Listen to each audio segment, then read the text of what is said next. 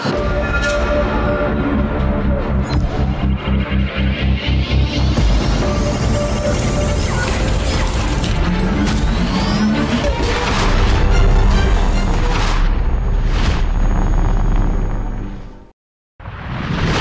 Dạ để làm ra một à, à, bản búp bê xinh xắn như thế này thì họ phải trải qua tới 3.000 công đoạn lận. Và những cái nghệ nhân á, mà nổi tiếng của đất nước Nhật á, thì họ giữ gìn và họ đặt cho cái tên là bảo vật sống quốc gia. Nếu như mà các bạn có dịp mà được du học hay là được đi khắp nơi trên thế giới thì vẫn hiểu rằng là mình là người Việt Nam và giữ được cái à, quốc hồn quốc túy của người Việt Nam.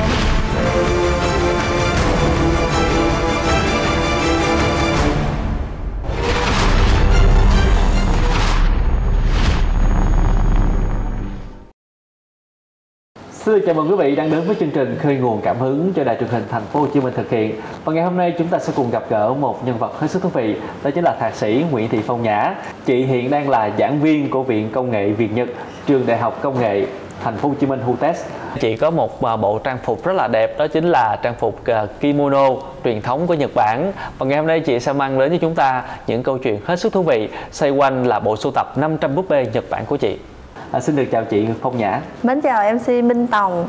Xin được chào ờ, quý khán giả của chương trình Khơi nguồn cảm hứng Thưa chị thì chị có thể cho biết là cơ duyên nào à, giúp chị à, à, có thể là sưu tập đến 500 búp bê Nhật Bản như vậy? Năm 2001 ờ, thì mình có một, may mắn được một suất học bổng để được du học ở Hiroshima trong một khoảng thời gian ngắn. Và khi về nước thì không biết phải mua cái gì về làm quà cho em trai của mình, thì mình đã mua một con búp bê samurai nhỏ. Nó rẻ thôi và ờ, mình mình nghĩ nó là đặc trưng của Nhật. Thì lúc đó chỉ là một cái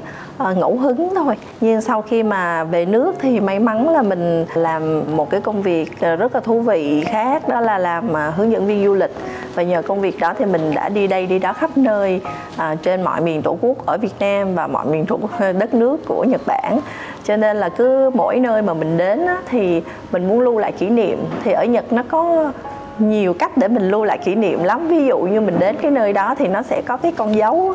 thì mình đã đóng rất là nhiều cái con dấu ở trong một cái cuốn sổ tay du lịch của mình.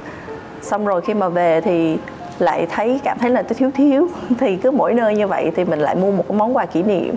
Thì lâu dần thì à, những cái con búp bê nó xuất hiện trong nhà mình mỗi ngày một nhiều hơn.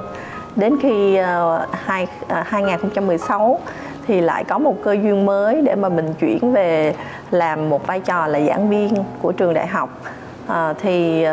mình được dạy về cái môn văn hóa Nhật. Thì khi mà mình dạy về văn hóa Nhật đó, thì nếu như mà chỉ để cho sinh viên mở sách ra và nói chuyện trên những trang sách thôi thì nó rất là nhàm chán. Cho nên là từ những cái câu chuyện búp bê à, mình đã định hướng hơn à, để mà mình có những cái nguồn à, giảng dạy nó thú vị hơn cho sinh viên và sau này nữa thì lại thêm một cơ may nữa là khi mà mình học về Việt Nam học và tốt nghiệp thạc sĩ của ngành Việt Nam học thì rõ ràng là cái định hướng của mình nó có uh, chiều sâu hơn có nghĩa là uh, mình nhìn uh, văn hóa của nước bạn từ góc nhìn của Việt Nam và đúng theo cái tiêu chí của cái ngành mà mình đã tốt nghiệp. Dạ. Yeah cái này nó là cơ duyên mà nó rất là dài yeah. Dạ. và nó được uh, vun đắp theo thời gian à, như vậy thì minh tòng nghĩ rằng là đằng sau những cái con búp bê đó thì chắc chắn nó cũng sẽ có những cái ý nghĩa rất là thú vị. Thì chị có thể chia sẻ một cách tổng quan cho quý vị khán giả được biết không ạ? Dạ vâng thì ờ, búp bê mà búp bê thì tiếng Nhật nó ghi là chữ ờ, nhân dạng. À, tiếng Nhật gặp là Ningyo khơi nguồn đầu tiên. Búp bê là câu chuyện tâm linh.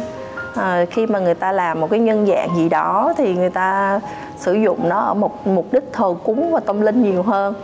tuy nhiên là đến thời kỳ Heian của Nhật búp bê lại được uh, phát triển thành là một món đồ chơi. Rồi kéo dài cho tới thời kỳ Edo có nghĩa là khoảng năm 1603 thì ờ, búp bê lại bắt đầu phát triển ở một mức là đỉnh cao và nó trở thành rằng là một cái món đồ chơi rất là sang trọng ở trong các cung cung đình đó dành cho các công tần tôn nữ các công chúa vân vân thì sau đó thì nó trở thành những cái lễ hội rất là lớn. Và hàng năm thì cứ vào ngày mùng 3 tháng 3 thì ờ, người ta lại tổ chức những cái lễ hội búp bê rất là lớn, dành cho bé gái. Và mùng 5 tháng 5 thì lại ờ, tổ chức lễ hội búp bê dành cho các bé trai và thông qua đó thì người ta không dừng lại ở cái góc độ tâm linh để mà mang ờ, cái ờ, hơi hướng là tín ngưỡng nữa hay là mê tín nữa, mà người ta phát triển lên thành ra là một cái nét văn hóa rất là độc đáo của người Nhật Bản. Và thông qua những con búp bê xinh đẹp đó thì người ta chuyển tải rất là nhiều ý nghĩa trong con búp bê đó. Và người ta cầu chúc cho con cái của mình cũng được sung sướng và hạnh phúc giống như những con búp bê đó thì để làm ra một chú búp bê à, xinh xắn như vậy thì các nghệ nhân sẽ trải qua những công đoạn như thế nào ạ? À? Dạ để làm ra một à, à búp bê xinh xắn như thế này thì họ phải trải qua tới 3.000 công đoạn lận. À, có rất nhiều công đoạn từ phát thảo hình ảnh xong rồi sẽ có người làm về mặt à, sẽ có người làm về tóc sẽ có người làm về trang phục và đặc biệt đó là cái phần thân của búp bê á, thường là làm bằng thân cây liễu thì con nít nó chơi á, nó nó không có bị à, ho nó không có bị hen suyễn và nó rất là an toàn. Ngoài ra thì nó được bọc bởi à, một cái lớp vỏ sò à, được gọi là kỹ thuật sasame và cái cách mà họ may quần áo thì sử dụng hoàn toàn bằng cái chất liệu vải nishijin mà gọi là truyền thống của Nhật Bản để chuyên về may kimono mà có mặt trên thế giới này là 1.200 năm rồi đó. Thì à, cái cho nên cái giá trị của bạn búp bê nó nó nó, nó lớn lắm. Để mà làm ra được một bạn búp bê này thì bạn phải học nghề từ 2 đến 3 năm. Và để mà trở thành một cái nghệ nhân thật sự thì từ 10 tới 20 năm. Chính phủ Nhật Bản họ có nhiều cái chính sách mà mình cũng đáng quan tâm và tham khảo. Đó là đô, mỗi năm họ tổ chức những cái kỳ thi về ờ, búp bê về sáng tạo búp bê và những cái ờ,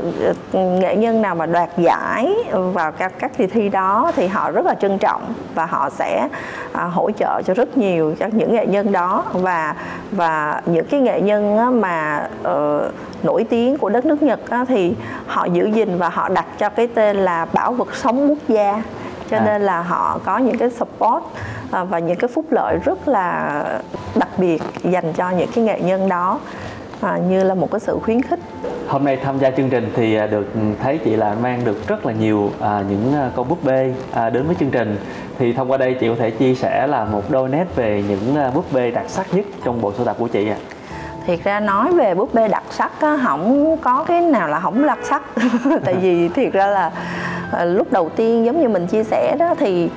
à, mới đầu tiên không hiểu gì hết chỉ nghĩ là nó đẹp và nó dễ thương thì mình mua như một món quà thôi. Nhưng mà khi hiểu rồi á, thì càng ngày càng say mê vì nó là một cái nét văn hóa rất là độc đáo và nó là một cái bài học lớn để từ góc độ của người Việt Nam mình nhìn về văn hóa bạn và mình có những cái so sánh đối chiếu mình rút ra được kinh nghiệm và mình có những cái định hướng về hướng đi riêng thế thì uh, trong 10 loại cái búp bê căn bản của Nhật thì những cái búp bê ở trên đây thì có thể là bên Tòng sẽ nhìn thấy. Ví dụ như phía bên bên Tòng là búp bê của Kokeshi phía chính diện của chúng ta sẽ là búp bê Hina. À, còn đây là những cái bạn búp bê gọi là búp bê ờ, Ichimatsu được tượng trưng là búp bê tình bạn đây là hai bạn búp bê mà xuất phát từ Kyoto và từ thời kỳ Edo là từ xa xưa lắm rồi cách chúng ta xa lắm rồi.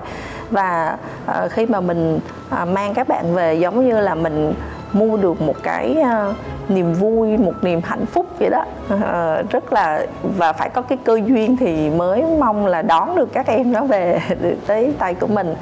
À, đối với từng loại búp bê như thế này thì chị có thể chia sẻ một cách ờ, cụ thể là cái ý nghĩa của từng cái loại búp bê ví dụ như nói về búp bê Kokeshi thì nó lại xuất thân ở cái vùng Tohoku à, nó ở phía bắc của uh, Nhật Bản thì có nhiều truyền thuyết về nó lắm. Ví dụ như người ta nói là cái vùng đó thì người ta sử dụng gỗ nhiều và khi mà cái miếng gỗ mà nó không sử dụng nữa thì thì ờ, người ta lại tạo thành những con búp bê cho con người ta chơi. Có những người người ta nói là khi mà thời kỳ Edo mà xây nhà, xây lâu đài cho các tướng quân thì ờ, để mà trấn giữ cái lâu đài đó không bị cháy uh, cháy nổ hay là gặp những cái điều bất trắc á, thì là người ta đã tạo ra những con búp bê Kokeshi này như là những vị thần bảo hộ cho những cái lâu đài gỗ đó. À, hoặc là ở à, bộ Hina như thế này thì cứ mùng 3 tháng 3 là các ba mẹ là sẽ chuẩn bị cho con mình một cái bộ à, búp bê hoàng cung như thế này. Thì búp bê hoàng cung nó sẽ có rất là nhiều loại à, có loại là 3 tầng có loại là 5 tầng có loại là 15 tầng khi mà mình làm một cái lễ hội như vậy thì ờ, tầm cứ nghĩ đi, con cái và cha mẹ cùng nhau để cầu nguyện và cha mẹ gửi cái tâm tình mình vào cho con cái để mong cho con cái được những cái điều tốt đẹp. Và ngay cả những cái bạn búp bê này thì cũng sẽ trở thành những người bạn của đứa con mình luôn và những cái buồn vui hỉ nộ ái ố gì đó thì sẽ gửi lại cho bạn búp bê. Xong sau khi mà bạn lớn lên rồi bạn có thể mang về nhà chồng ờ, để truyền lại cho con bạn như là một cái gia bảo. Hoặc rằng là bạn không có xài nữa không sử dụng nữa à, thì bạn sẽ gửi vào chùa à, để mà cảm ơn một đời à, đã cùng song hành với mình à, đó là những cái câu chuyện rất là ý nghĩa và nhân văn mà khi mà tầm nhìn hoặc là quý vị khán giả nhìn về con búp bê Nhật á, thì quý vị sẽ thấy là nó chính là tiếng nói của tư duy nghệ thuật của người Nhật nó bao gồm tất cả mọi thứ ở trong nó về hội họa về điêu khắc về trang phục thời trang và thậm chí là thông qua những con búp bê là mình hiểu rằng là à qua các thời kỳ à, các trang phục tư duy mỹ thuật của người Nhật Bản đã thay đổi như thế nào bộ sưu tập của chị là trị giá là gần bao nhiêu ạ? À? Dạ bộ sưu tập của mình chắc bằng một căn nhà. Yeah. giá của bằng một căn nhà cũng may là có sự hỗ trợ của ông xã và gia đình. À, thiệt ra là mỗi bạn búp bê này á, thì có bạn thì mình mua rất là rẻ. Tại vì có những bạn chơi rồi á, không có xài nữa thì sẽ gửi lại cho mình. Có những bạn thì mình mua mới à, hoặc là có những bạn mình phải uh, viết thư cho nghệ nhân để mà mình xin được sở hữu. Thì uh, dao động thì cứ khoảng từ 100 cho tới uh, vài ngàn đô la. Đối với Minh Đồng là một cái đam mê rất là lớn luôn tại vì mình sưu tập đến 500 con búp bê Nhật Bản. Khi nào chị cảm thấy là đây là một đam mê không thể từ bỏ? À, từ khi mà mình tốt nghiệp về cái ngành Việt Nam học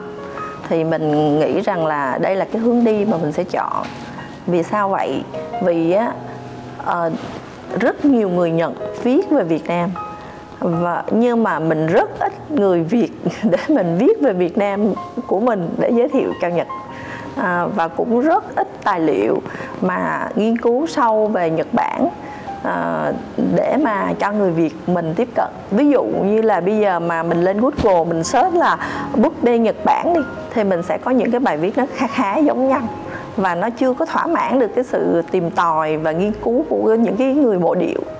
À, cho nên là những cái mà mình à, viết và mình nghiên cứu về búp bê đó thì thông thường là phải đọc tài liệu nhật và mình muốn chuyển tải cứ thông qua những cái mình nghiên cứu đó mình muốn chuyển tải lại cái um, những cái tài liệu đó cho cái người Việt Nam của mình. À, để bổ sung những cái phần kiến thức à, chung thì ở Nhật á, mình lại thấy nó họ có một cái hay mà mình muốn được giới thiệu với mọi người có nghĩa là đi tất cả những cái vùng đất của Nhật người ta lại có một cái câu chuyện rất là hấp dẫn về cái vùng đó. Xong sau đó người ta lại tạo nên một cái bạn búp bê uh, rất là xinh đẹp và người ta lại thổi cái câu chuyện và bạn búp bê đó và cái bạn búp bê đó trở thành một cái đặc trưng hay ờ, các bạn trẻ hay gọi là một cái signature ừ. của cái vùng miền đó à, thưa chị thì được biết thì à, trong thời gian à, gần đây thì chị vừa à, có thể là tổ chức một cái buổi triển lãm với gần 100 búp bê Nhật Bản tại Eonmon Tân Phú. Thì à, chị có thể chia sẻ là cái mục đích cũng như cái ý nghĩa của cái buổi ra mắt này ạ? Ban tổ chức họ bảo ô rất là cảm ơn bạn vì bạn đã mang văn hóa của chúng tôi đến gần với lại cái người Việt Nam hơn. Và đó là cái tầm nhìn ờ, rất là vĩ đại của cái ờ, cái cái người tổ chức. À, tại vì á, bất cứ mình làm một cái gì từ kinh tế văn hóa giáo dục mà nếu mà mình không kết nối với văn hóa, và đặc biệt là không giao thoa văn hóa bản địa, thì nó sẽ không có một cái phát triển bền vững thông qua bộ sưu tập búp bê thì chị mong muốn là giới trẻ Việt Nam à, sẽ học hỏi những đức tính gì của người Nhật ạ? À? Mình rất thích cái câu là quê hương nếu ai không nhớ sẽ không lớn nổi thành người thì cái câu đó tới tận bây giờ mình mình rất là thấm luôn và đúng đúng là như vậy luôn đó à, cho nên là nếu như mà các bạn có dịp mà được du học hay là được đi khắp nơi trên thế giới thì vẫn hiểu rằng là mình là người Việt Nam và giữ được cái à, quốc hồn quốc túy của người Việt Nam à, giữ gìn bản sắc được dân tộc. Thì mình vững vàng thì khi mà mình giao lưu với lại những cái nguồn văn hóa mới thì mình sẽ không có bị lung lay không có bị lưu lạc và thậm chí là trong cái quá trình giao thoa văn hóa đó mình sẽ học được cái hay và mình tìm ra được một cái chất rất riêng của mình nữa như vậy thì trong thời gian sắp tới những cái hoạt động của mình à, sẽ góp phần là à, lan tỏa văn hóa à, Nhật Bản thông qua nghệ thuật búp bê. Thì mình sẽ có những cái hoạt động gì tiếp theo ạ? Với lại cái um, việc giảng dạy của mình thì sắp tới thì mình sẽ ra đầu sách à, để mà giới thiệu sâu hơn về những cái à, văn hóa góc nhìn về văn hóa Nhật Bản thông qua góc nhìn từ búp bê, à, từ gốm sứ vân vân. À, à, đó là cái mà chương trình sắp tới của mình à, và mình cũng đang tiến hành rồi và chương trình xa hơn thì mình đang à, chuẩn bị đó là mình muốn có một cái bảo tàng về uh, búp bê Nhật Bản tại thành phố Hồ Chí Minh. À, một lần nữa rất cảm ơn chị Phong Nhã đã dành thời gian tham dự chương trình Khương Hùng cảm hứng. Chúc cho những dự định của chị sẽ tiếp tục lan tỏa à, cụ thể là văn hóa Nhật đến với người Việt và mang những văn hóa của Việt Nam mình đến với thế giới. Kính thưa quý vị, như vậy thời lượng dành cho chương trình Khơi nguồn cảm hứng hôm nay đã khép lại. Rất cảm ơn sự quan tâm theo dõi của quý vị. Quý vị đừng quên khung giờ phát sóng của chương trình vào lúc 6 giờ 15 sáng thứ ba thứ năm hàng tuần trên kênh HTV7. Còn bây giờ, xin chào và hẹn gặp lại. Xin chào quý vị, xin cảm ơn rất nhiều.